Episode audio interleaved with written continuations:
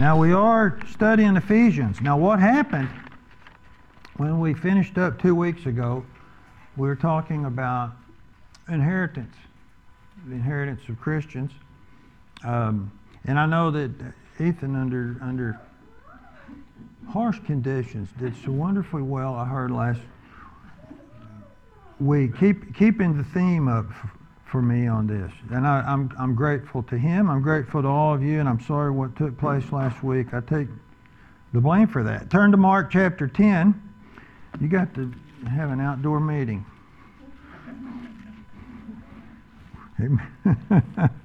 Mark in chapter ten. Now, we we were two weeks ago. I'm going to try to finish this tonight. And uh, I had I had a request before church, asked me to please shorten the service to thirteen words. I don't know. That's what they did. I won't tell you who it was, but he's a little guy.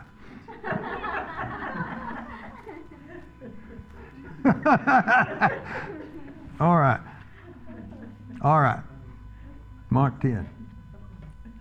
In verse seventeen.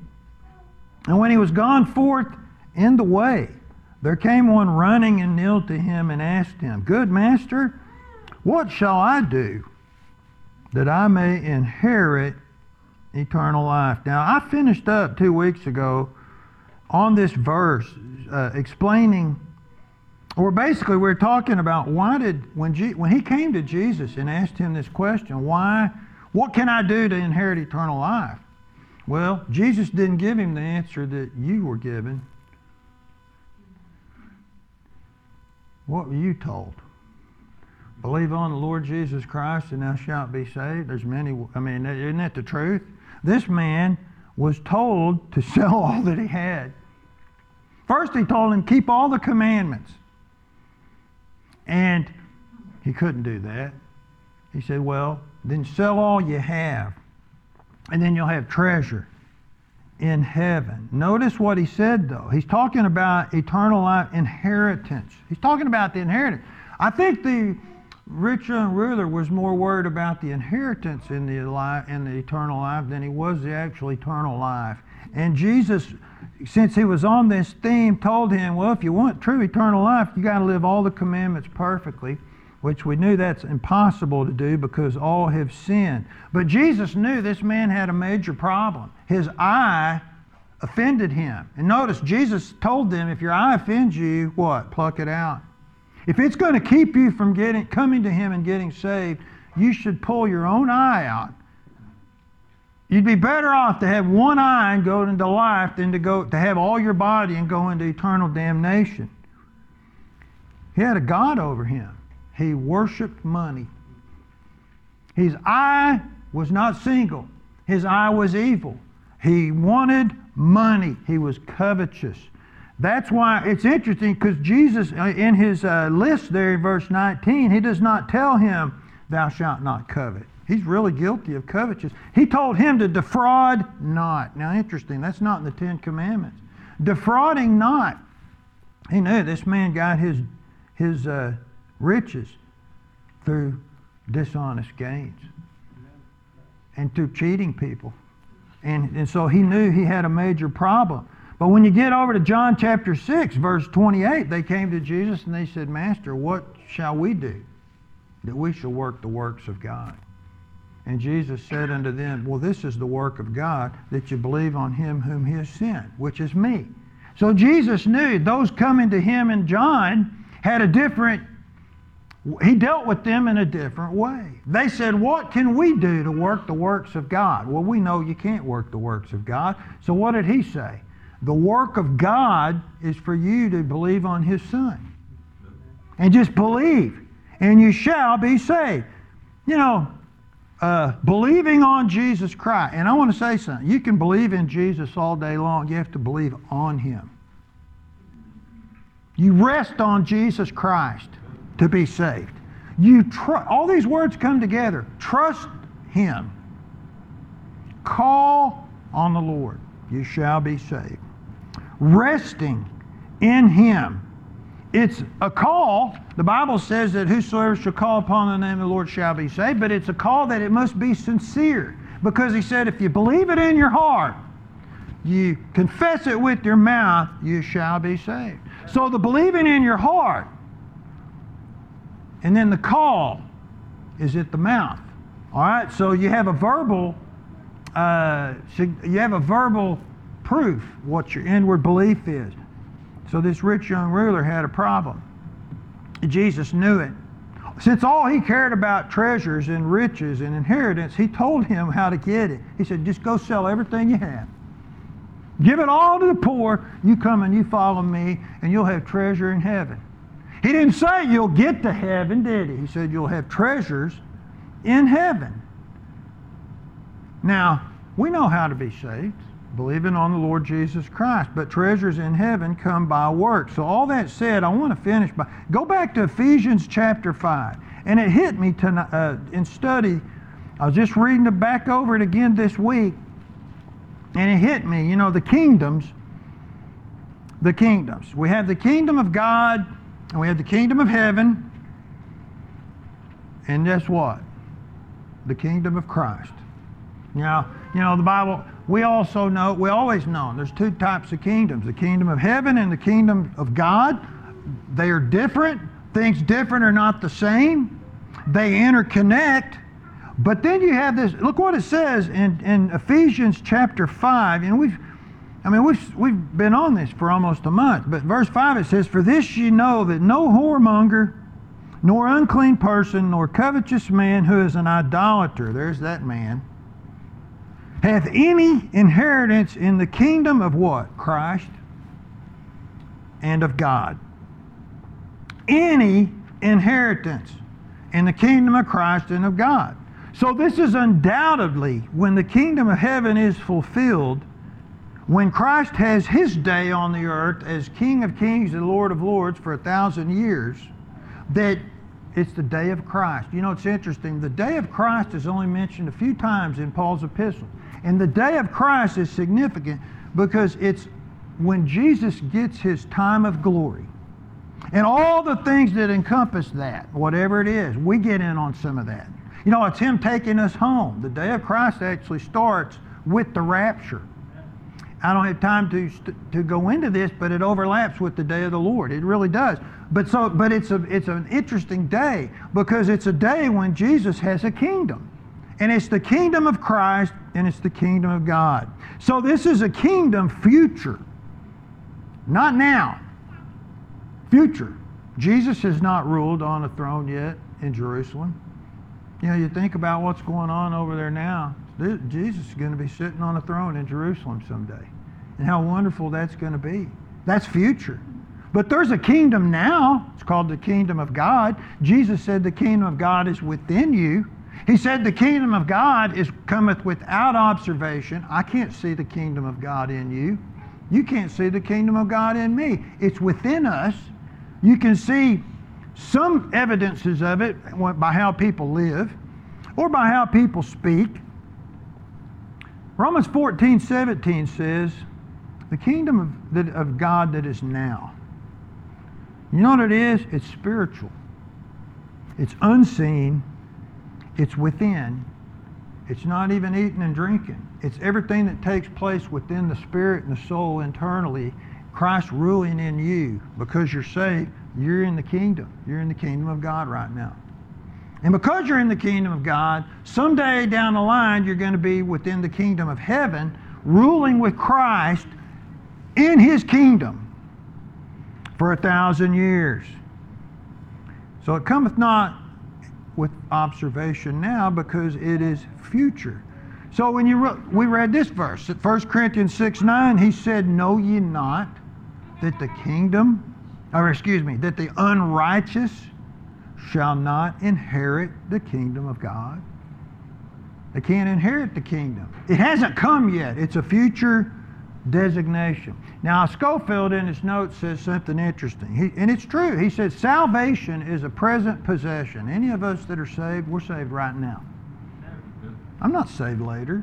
I'm not striving to get saved later and keep it. No, I'm saved now. Okay? Salvation is a present possession while rewards are a future attainment. They are attainment for the future. So let's look at this, and I'll give you some statements. I've got a lot to say, and I'm going to try, uh, try not to be too confusing on this. So first statement, it's not a kingdom that you're born into spiritually. That's not what we're talking about when he says you inherit the kingdom of God. It's not some spiritual birth that takes place where you enter into the family of God, you're made a part of the body of Christ. That's not the kingdom this is talking about. It's a visible kingdom that you will be raised to with a body in the kingdom age, resurrected body. So this kingdom is earned by service and by works. Interesting. Salvation cannot be earned. Works are earned. All right? So turn over to Colossians chapter one. Colossians chapter one. I want to finish this if I if I can. Uh, so look what he says in verse twelve of Colossians one. Giving thanks unto the Father which hath made us meet, which basically able, uh, he's made us available. He's made it possible. He's made it happen. All right? Made us meet to be what? Partakers of the inheritance of the saints in light, who hath delivered us from the power of darkness and hath translated us into the kingdom of his dear Son. This is a free gift of grace that God does in you. This is his work when you believe on Jesus as your Savior. He translated us into from darkness to light. He passed us from death unto life. We believed. By grace are you saved through faith. But if you turn over to Colossians chapter three, get over here where he's talking about works. And look what he says in verse thirty, uh, twenty-three. Colossians three twenty-three says, whatsoever you do, do it heartily as unto the Lord and not unto men, knowing that of the Lord you shall receive the reward of the inheritance. For you serve the Lord Christ. This is a reward for works. Notice there's a disparity here of right works and wrong works. Even to the Christian. Look what it says in verse twenty-five. But he that doeth wrong shall receive for the wrong which he hath done. And there is no respect of persons. Now this is interesting. He's saying you have a future reckoning of rewards coming to you. It's called your inheritance, your spiritual inheritance. Uh, you know, people inherit things in, in this world that they didn't do one thing to get. They were born into a family. We're born into, we got that by birth though. We're born into the family of God. But God has given us an incentive program to work hard for Him and to serve in the kingdom. And, you sh- and the Bible says it's of the Lord you'll receive the reward of the inheritance. Didn't Jesus say when He returns, I return, my reward is with me, I return quickly, and it's with me. To what? To give unto every man according to his work shall be. All of us. There's a disparity of right and wrong. Second Corinthians ten five says that you will receive. Hey, let's just look at this. I don't know if you've ever seen it this way. Turn to Second Corinthians chapter five and verse ten. Now in verse nine, he says, we labor that whether present or absent, we may be accepted of Him. They didn't, he didn't say we're sitting around waiting on the second coming in our easy chairs loafing. He said, we're laboring. Because I want to be accepted in this life and in the life to come. For we, verse ten, must all appear before the judgment seat of Christ, and we're going to all be there individually. That every man, or every one, excuse me, may receive the things done in his body. You see that? You, you realize this? Every work you do in your body, you're going to receive that back at the judgment. Did it say that? You will receive the things done in your body. According to that if done, whether it be good or whether it be bad. And that has to do with the motive and the manner. Now First Corinthians three, verses twelve through fifteen, we'll look at this here in just a bit if we get to it. The Bible says our, our inherited works are like gold, silver, precious stones, durable riches. Eternal, durable riches, your works. You say, hey, I did it. I tried really hard to serve Christ today. Guess what? You're going to receive something for that. You're going to receive the things that you did with your body today. His body's precious. You say, I don't like my body. Well, start doing things for God with it, and you'll start liking it a lot. It's a vessel to serve God in. It's what it is. And to receive bodily, you're going to receive works that you did back to you. Now, I said this kingdom is earned by service and works. My next statement is this kingdom is one that appears when Christ returns to earth. You're not getting it until Jesus returns. You know, inheritance comes at a proper time. Probably won't get to it tonight. Prodigal son. He brought this up. The prodigal son wanted his inheritance bef- early. He went and squandered it all. All right? He did get to go back home, but he had no inheritance. It says he had already given everything he had to the eldest son. Why? His eldest son's working daily out in the field for him every day. He's giving everything he has for his dad. He got the reward of the inheritance. The prodigal son got in. They killed the fatted calf. They put the ring on his finger. They put the, the robe on his body, and they had a party because he that was lost is found, but he didn't get the reward of the inheritance. He squandered it early. Let's turn over to Luke nineteen. And look how Jesus worded this in a parable.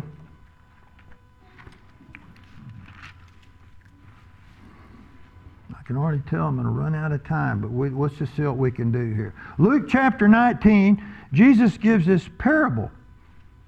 And look what it's how it's how it's set up. So in verse eleven it says, and as they heard these things, he added and spake a parable, because he was nigh to Jerusalem. And listen to this, because they thought that the kingdom of God should immediately appear. You see that? They were thinking that it was going to immediately come. Well, he's going to show them that it's not. And so it says in verse twelve, he said, therefore a certain nobleman went into a far country to receive for himself a kingdom and a return. Jesus went to heaven, right? He says, I will return unto you. I will return. And he called his serv- ten servants.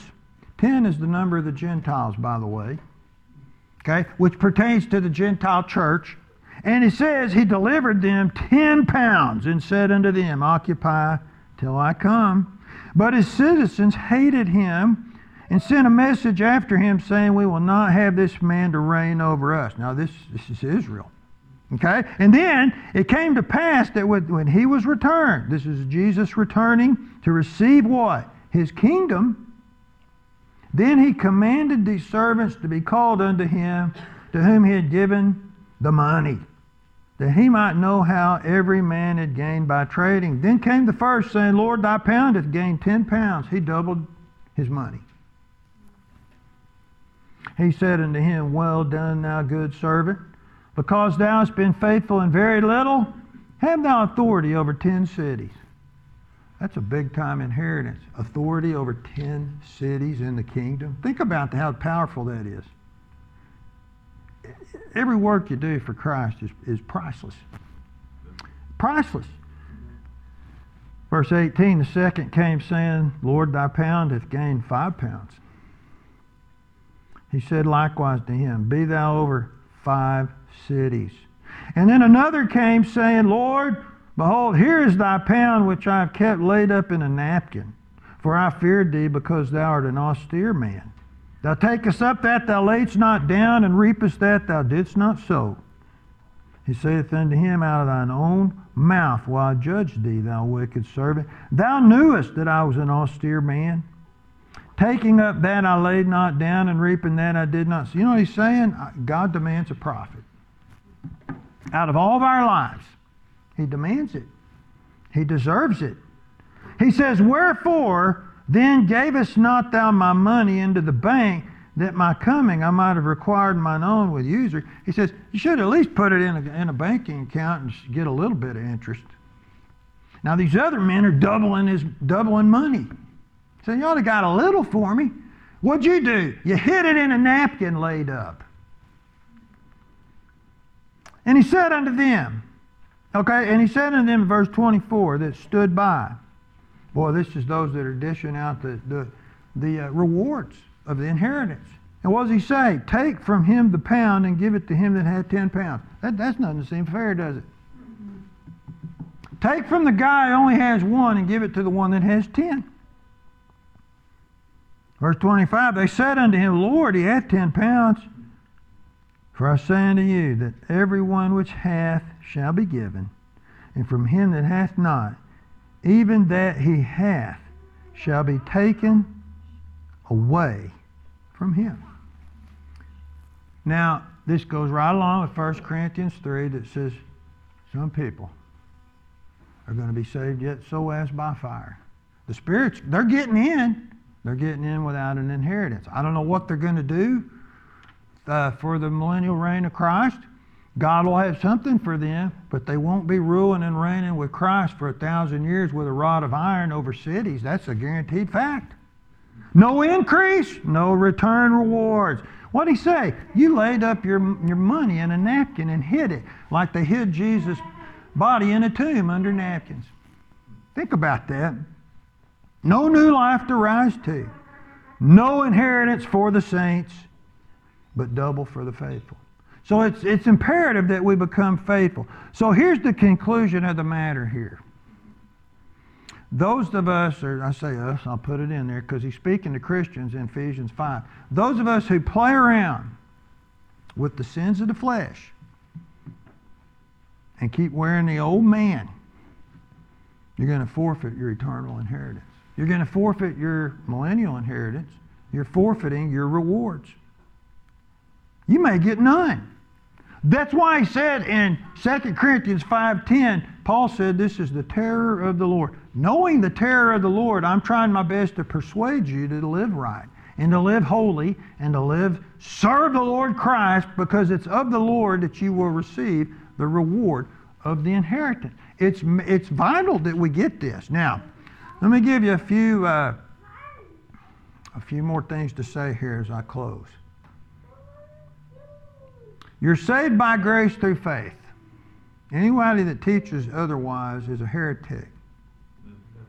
But you're not going to reign with Christ if you're unfaithful. Okay? Revelation five ten, he says, "They has made us kings and priests unto our God, and we shall reign on the earth." Okay? Now, for a thousand years of reigning on the earth with Christ. You will not reign with Christ if you refuse to suffer with Him now. You know, some people don't want to suffer. And Jesus said you have to. You don't get to partake of eternal life and not get the sufferings also. You just don't get it. Now, Romans eight eleven tells us, if you have Christ, you will suffer with Him, and you will reign with Him. Now, you might be denied an earned inheritance, but you can't be denied salvation, because salvation's of the Lord. You cannot lose your salvation, but Paul said it three times. You can res- uh, lose a reward. If you're in Christ, you're joined to eternity. I don't fully understand that. That's where you got eternal life. It's, it's in Him, right? He is eternal life. John uh, John seventeen three. Well, you're going to stay faithful because your service for Christ determines your earthly rewards in the millennium. That's why, don't you want it to be said unto you? This could be you in verse seventeen of Luke nineteen. Well done. You know the one we always like to use in, in Matthew? That's mainly to the Jews. That's to Israel. This is to you. Well done, thou good servant. Because thou hast been faithful in very little, have thou authority over ten cities. Salvation, I'll say it again, is predicated on grace. It's the gift of God. Inheritance is predicated on works and faithfulness, God's incentive program. And it's for anybody. No respecter of persons. We just read that in Colossians three. He doesn't have respecter of persons. He didn't pick, I'm giving her all the rewards and you get none. It's up to you. It's up to how we see things and do things. That's why it says in Ephesians five seven, be not partakers with them who do all these evil deeds. You're going to move, lose your reward. So what are we saying? Let's please move on to proper service. Now let me lastly just give you three points, and we're done, and this is, and I'll, I'll move on to another subject next week. Now listen to this. How am I going to earn a reward? If you want to look at these verses later, you can write them down and look at them. I would ask you to probably learn these because you'll so you'll know it. All right. So number one, how am I know this will ensure that I get a reward in heaven? You know, say that's kind of selfish of me. Well, the Lord told us to do this. Okay. Colossians three twenty-three and twenty-four, we just read it. Do it heartily as to the Lord. If you want a reward, do it with your heart. Give it your heart. Why? I'm doing this for the Lord Christ, not for man, not for a cause. It's for Jesus Christ. So number one, do it heartily. First Corinthians ten thirty-one says, do all to the glory of God.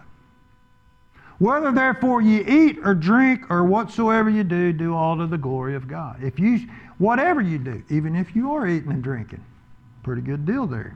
You know you can get rewards in heaven for eating and drinking if you'll do it to the glory of God.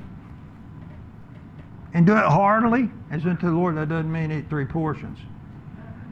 Do it heartily. Have a hearty. Okay? So number one, do it heartily as to the Lord. Number two, do it all to the glory of God. And then in Ecclesiastes nine ten says, do it with thy might. Do it with thy might. Anything worth doing for Christ is worth doing the best you can. Now, if you'll do it in these, with these three motives, to the Lord, to the glory of God, and with thy might, a reward will be waiting for you at the judgment. Okay? Now this is the inheritance of the saints. Okay? And I want to say, I barely scratched the surface on this. I know I did. I barely touched it. There's so much more to say. You know, the Bible says in, in glory that uh, there's going to be differences of glory in the in the and even in our bodies. The Bible says there's differences of the sun, the moon, and the stars, so also the resurrection of the dead. Some are going to have very bright, shining bodies with of power and glory, more so than others who would not shine for Christ while they were on this earth. Well, it's all right before us. God says, earn it. Go out and get it. You know, it, I'll, I'll, I'll just finish by saying this. Joshua told the people, there's your inheritance right there. Go get it. God already made the way. We've already crossed the Jordan. Go get it. Some of them didn't do it. Did you know the tribe of Dan didn't get their inheritance for many years? They sat around. The tribe of Simeon barely got one. They actually got theirs inside the tribe of Judah because they didn't go out and get it. He said, go get your inheritance. The Lord's opened the door for you. Why wouldn't you go in and take it? A good, you know, a Christian that has vision and faith says, I'm getting, I won't get what God has me for me. He loves me, wants me to have it. What will our inheritance be? Isn't it something? If we have faith and believe it, we'll do it.